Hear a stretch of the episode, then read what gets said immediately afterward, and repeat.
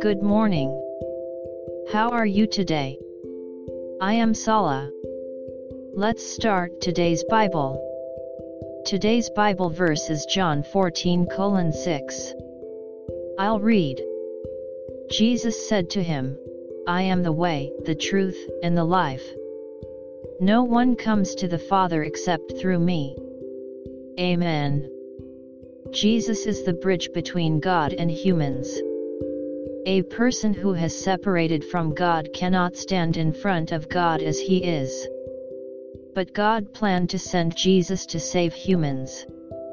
We are able to stand before God simply by believing that Jesus died on the cross, was buried, and was resurrected on the third day. Jesus is the only way to God. Thank God that we can stand before Him today as well. God bless you. See you tomorrow.